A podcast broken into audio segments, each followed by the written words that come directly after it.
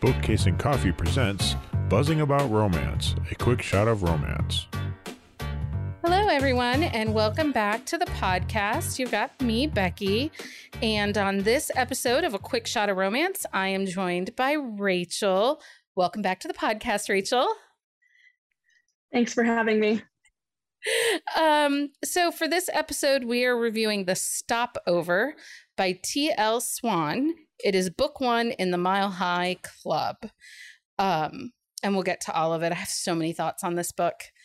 So many thoughts. um, Me too. Rachel, will you read us the synopsis from Goodreads? Yeah. A memorable night of passion refuses to stay just a memory in the sizzling and scandalous romance from best-selling author T.L. Swan.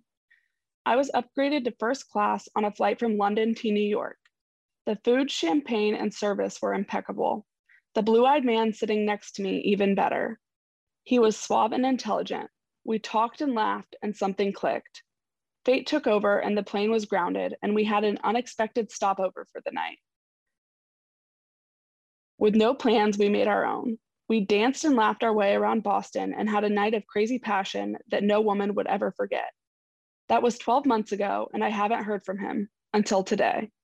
I started a new job and met the CEO. You can imagine my surprise to see those naughty blue eyes dance with delight when he saw me across the mahogany desk. But I'm not that carefree girl anymore. My life has changed. I have responsibilities. I just got an email. He wants to see me in his office for a private meeting at 8 a.m. Naughty blue eyes have no place in the workplace. What kind of private meeting does he have in mind? So this was released September 26, 2019. I didn't realize it was had been around that long. Um, Me either. um, the tropes are age gap, one night stand, close proximity, billionaire romance, workplace romance. Um, it is a very sexy book. I believe that the day that I read it, I got to 3% and I texted and said, holy shit, people 3% in and we are doing it. Like up yes. against the door of the hotel yes. room doing it. um, it's not, I mean, angst is probably about a three. It's a mid range angst. Um, just yeah. because of the situation. You've got age and coworkers, he's the boss. Um, so the setup of the story, Emily and Jameson, or as he tells her, his name is Jim, when they have their one night stand, meet on a plane ride from London. It's they're supposed to go to Boston and then on to New York City. Um, and they spend a passion filled night together, only to part ways the next morning. So uh, you fast forward a year, they meet again when Emily goes to work for Jameson's company She's a journalist and has finally been hired for her dream job in New York City. She's a California girl, but she has always dreamed of working for this media company. And I take it, they never exactly say what they do, but I think it's like a, a Reuters or 24 hour news source type media mm-hmm. company. So, um, so what were your thoughts just for the one night stand part. Let's just talk there, not to the year, but just the one night stand. Yeah. So I really liked their chemistry from the beginning. And I liked that the one night stand was on the page. I realized that that's not always, that doesn't fit every story. But how many books have we read where they have a one night stand to meet again, like some period of time later? And the one night stand is either closed door or it's just like alluded to and then the rest of the book is like pretty sexy so you're kind of like you know you could have done something here especially when they have this off the charts chemistry so i really i appreciated that well and i liked it too that that's just it like we got the chemistry so you are waiting for what's going to be that moment that they come back together because it's romance. We know that this one night stand mm-hmm. isn't going to be the end of things, but what ex- how exactly is this trope going to go? Is this going to be a secret baby? Is this going to be like a meet again? Right. You know, brother's best friend, you know, cousin's fiance. You just, you're not sure how it's going to go. Um, and so, but you have this off the charts chemistry on the page. And I think it sets the whole tone for this story. Yes, it makes it much more believable everything else that happens in the book because we did see that explosive chemistry.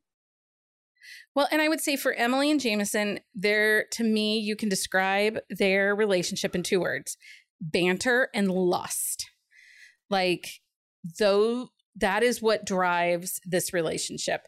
They're back and forth in their banter and the pure, unadulterated lust they have for each other. Yeah. And they both had so much attitude. Oh, like, for sure. It wasn't just her, it wasn't just him. They were both super snarky. Like, part of it was kind of like their armor of sorts to protect themselves, but they were both they both had so much attitude and that just led to the banter that was so good. Yeah. Well, and they had strong tempers and even stronger chemistry between the two of them. And it was explosive. And sometimes when we get, you know, it's a one night stand, there's an enemies to lovers, a little bit of feel to it once she goes back to work from him or for him. And there's this push and pull between them. But it's really just, it's their tempers, their spark point where they're like, either we're going to bust into flames or we're going to just totally take our clothes off and do it right now. right. There's no happy medium with these two. When they're on the page together, it's explosive. I completely agree. And I hadn't read a book like this in a very long time because, as we all know, if you've been listening to the podcast, I've been kind of on a slow burn roll with everything lately. Me too. And this one was like chemistry and on the page combustion and you're just you're all in um and this was actually and we'll talk a little bit more about the characters but this was my first time reading tl swan too me too and now i'm and like i'm like oh. what was i waiting for right right like what what is wrong with us why have we been pushing this off and it was actually kelly kay who kept pushing me to read her she's like have you read her have you read her Mm-hmm. I'm like, no, not yet. Okay. now I know why yeah. she needs me to read her. I'm in a different online book club and another bookstagrammer, she she leads it and she's picked TL Swan books like the past like a couple months ago and I didn't have time to read it. And then this month we're discussing another TL Swan book on Tuesday and I already read that. I was like, oh, I don't know if I'm going to have time to read it with all my arcs. And then I read The Stopover and I was like, I'm definitely reading that book. I'm all in. Um, so let's talk about Jameson a little bit. I have that he is sexy and charming. He is a typical CEO, billionaire, romantic hero, driven, cold. Um, Jameson is like rigid and demanding of Emily too. Um, he is very much an alpha hole. Definite alpha hole. I think I text you and said, "Wow, he's such a dick, but I kind of like it." Yeah, you you do love it. I it mean, it worked. He's very short sighted though. Um, he jumps to conclusions about Emily throughout the entire book. It's not just the one moment and the, you know, mm-hmm. final breakup that bring and then the back together. Like he jumps to conclusions throughout the entire book. And yep. there are moments where you're like, holy shit, this is a fairly toxic relationship between the two of them. But I think it's just that their chemistry is so intense. Yes. That those are those moments. I completely I completely agree. They kind of get blinded by the lust and then didn't have a ton of time to work on everything else that makes a relationship work. So it was they were constantly on fire, whether it be like their chemistry or their tempers. Yeah. Um, Emily, on the other hand, she is smart and driven and she has a little bit of tunnel vision. She like puts her head down and does her work. And no matter how much of a jackass Jameson is acting out over here on the side, she's just still like, I'm focused. This is what my assignment is. Um, she isn't afraid to put Jameson in her place either, or in his place. No, definitely not. And I think those were some of my favorite moments when she would just like call him on all of the crap he was spewing.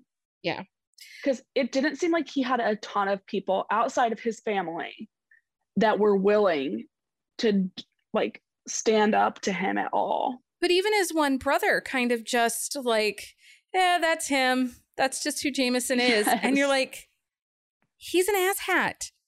Tell right. your brother he's an asshat. Um, I do think though, because Jameson is such a big, strong personality and character, he often eclipses Emily in the story. Like we don't make this big yeah. connection with her like we do with him. No, I would agree with that. Like I thought I did feel some connection to her, I think because we're like similar ages that I was like I understood like being so driven and all of that stuff, but I completely agree. Like I had more of a feel for Jameson and who he was and yeah. It kind of felt like it was his story at times. Absolutely. Absolutely. And I think that this author, I've read a couple other books by this author, and I think she writes these big, over the top alpha males. And sometimes the females and what makes them great gets lost in the story a little bit. And I think so, in prep for this episode, I like to go back and look at other people's book reviews of it yeah. to see, like, you know, did I miss the mark? Am I, you know, too one sided in thinking things that I'm thinking with on um, this story. And overall, like there's a there was a huge consensus that Emily is just she's hardly an issue because his over the topness is all anyone can talk about. But mm-hmm. She's really great in this story. And when you move him out of the way and just look at her journey of, you know, she pursued the dream job that she wanted. Mm-hmm. She was sought after by another media company that wanted her, and she turned down that job because she wanted her dream job at the dream company. And then when she saw, you know, there's there's a plot piece in the story um, with some insider trading and story leaking and stuff like that between another media company and the one sh- that uh, Jameson owns. Mm-hmm. When you know she is the one who makes the connections. She's the one who says to them hey this is off. Um, and i had so many thoughts on who i thought it was going to be. Me who too. was doing the leaks. Um, i i just had so many thoughts on who i thought it was going to be but i think that when you take him out and the chemistry out she's a really capable strong feisty female Yes, I completely agree. And she wasn't a pushover. I feel like it's very easy in a romance novel where the male character is just so over the top and so strong and such an alpha hole. Sometimes the female main character can come off as a pushover or just kind of like, I don't know what the word is, but I don't know. But, I mean, kind of like once, a wallflower almost. Right. Well, and just kind of a speed bump in the way. Like, just mm-hmm. you know, a story tool. I do think, I mean, I gave her mad props when at the moment that she realized that Jameson was being an asshole and whatever, she walked away. She walked away. There wasn't yep. a big blow up. There wasn't this big emotional, like, don't leave me, don't leave me. It was, okay. And their resolution I think was also very significant. And I'm not going to spoil it, but the resolution shows you just how confident and strong she was in herself. Yes, I completely agree. I I was not mad about the resolution at all, even though I was so mad at him. Yeah. Yeah. Well, and we've read some books, and you and I've talked about those books before where like sometimes the big grand gesture isn't enough. Like he didn't deserve to have her back now. Um, I felt like on this one, they both were kind of in, in the wrong. And it made sense the way it played out and how they came back together. And it made the HEA just that much sweeter. I completely agree. Um, so I would say that this relationship is really raw. It's and struggles because they fell for the people they are deep down and not the people they are on the surface because when they had their one night stand, they didn't have to put on any airs of being CEO of a media mogul or, you know, young journalist trying to get her dream job. They were able to just truly be themselves in that moment. And that's the person they fell for. not the person they show the rest of the world. Mhm. And I think that that's part of the reason that you um, you love this story because we actually sometimes in a story we don't really get to see the true nature of the person until farther into the book. Yes. So you have to fall in love with them. It takes some time for you to get to know the characters. Because of the way that the author writes this story with this chemistry and this one night stand and it being on the page, we actually see the true nature of who they are the flirting, the fun, the banter, and not their surface. We don't get to see their surface till after the one night stand. Yeah. And I think that that was such a smart decision by TL Swan because imagine if your first introduction to Jameson is like at his office. Yeah, you would have put you would I, I have no, you'd have put it down. No, You'd have DNF'd sorry. it. You'd have DNF'd the book. yeah. And maybe you could have like somehow gotten there with him, but without knowing that he had like a little bit of softness under his super, super gruff exterior, you'd be like, what is going on with this guy? Right. How do you talk to anybody like that? Like, so anyway, let's get to our questions. Okay, Rachel, did you like this book? Yes, I love this book. Um, I did too. And I actually am the one who told you to read it. I was like, you're like, I need to fill my bingo squares. And I'm like, well, which bingo squares do you have? And she's like, oh, billionaire. And I'm like, okay, this will cover billionaire, blah, blah. you're like, okay. Yes. And I had a paperback copy too, just waiting on my shelf. Just desperate I have no idea read. why I didn't pick it up before now. I there are we all have those moments like the uh, from you know recently the invitation by uh Vi Keeland. Why did I wait so long to read that book? I have had it since January. But it was May before I actually got to it and read it. So we're so silly when we do that. Um who would typically like this book? I think um fans of like age gaps, office romance, billionaire, also family series. So this there's his one brother has a book out now. The third brother will be coming out sometime this summer or fall. I would imagine that the fourth brother will have a book. So if you like books about family or brothers, I think this could be a good series too. Yeah. Um, I do want to say though, I think you have to be okay with an alpha hole. Um, it definitely has a Gideon Cross Christian Grey vibe to it, although he is much more likable and redeemable than those Mhm. two characters.